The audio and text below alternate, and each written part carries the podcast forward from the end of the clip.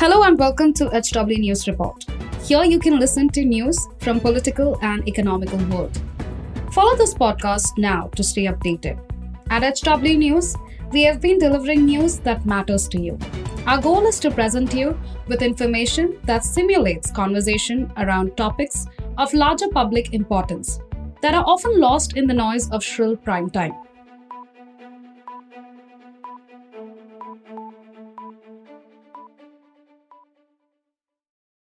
Everyone, my name is Aarti Ghargi and you're watching HW News. A court in Gujarat, Surat city on Thursday, that is today, convicted Congress MP Rahul Gandhi in a criminal defamation case against him over his alleged Modi surname remarks. He has been sentenced to two years in jail by the court. Rahul Gandhi has been convicted under IPC section 504. The maximum possible punishment under this section is two years. The court also granted him bail and suspended the sentence for 30 days to allow him to appeal in a higher court. Gandhi was present in the court when the verdict was pronounced. Now, the final arguments resumed in the case last month after the Gujarat High Court vacated its stay on the proceedings imposed on a plea by the complainant demanding Gandhi's personal appearance.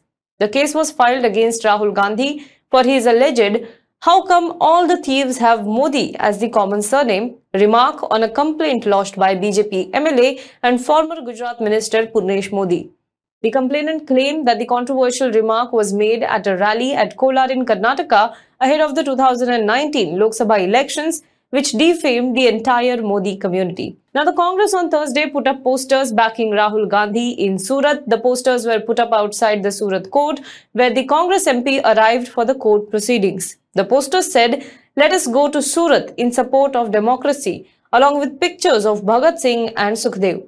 Now, in his first comment after the verdict, Rahul Gandhi quoted Mahatma Gandhi. Tweeting in Hindi, he said, My religion is based on truth and non-violence. Truth is my God, non-violence the means to get it. His sister and Congress leader Priyanka Gandhi Vadra also tweeted and said, Scared rulers are pulling out all stops to suppress the voice of Rahul Gandhi ji. My brother has never been afraid, nor will he ever be.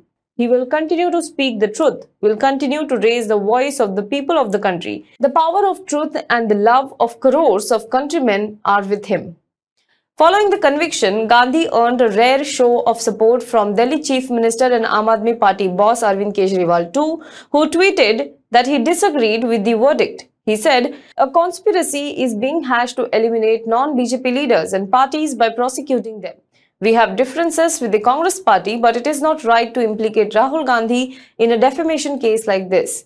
It is the job of the public and the opposition to ask questions. We respect the court but disagree with the decision, he wrote on his Twitter.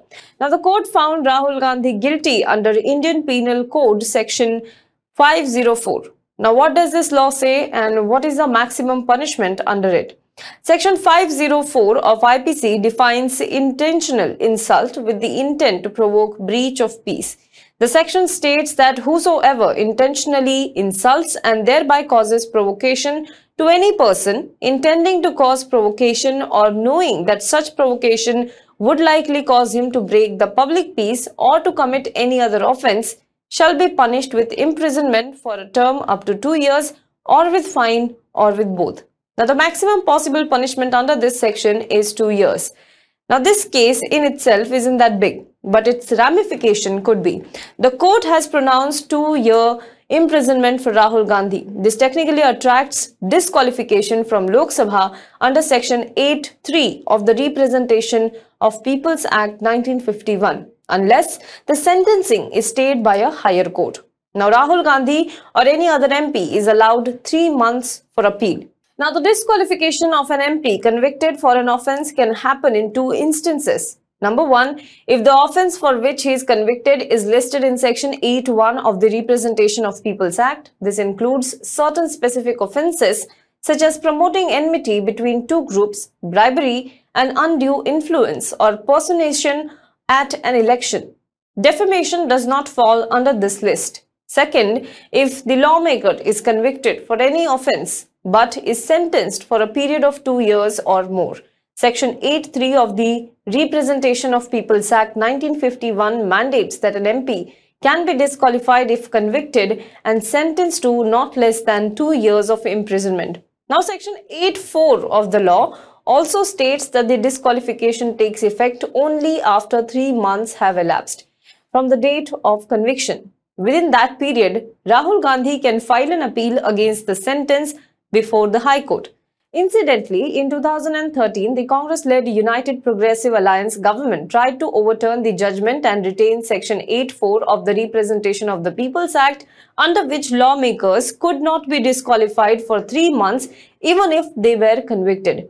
But it was Rahul Gandhi who called the ordinance on this utter nonsense and suggested it should be torn into pieces before proceeding to do just that to a printout to prove his point. We all know that moment. We all saw it on TV. Well, in the landmark 2013 ruling in Lily Thomas versus Union of India, the Supreme Court struck down Section 8.4 of the RPA as unconstitutional. Meanwhile, anger against Rahul Gandhi was also visible in Maharashtra Assembly, where ruling party MLAs slapped his poster with a shoe to show opposition to his statement over Savarkar.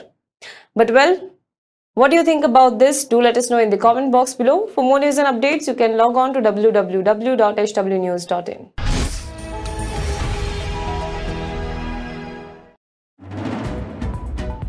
If you like this episode, please rate us with 5 stars right now. HW News podcasts are available on BingePods and all other audio platforms. Also, don't miss to check out South Connect from the House of HW News podcast. And we're sure you'll love it too.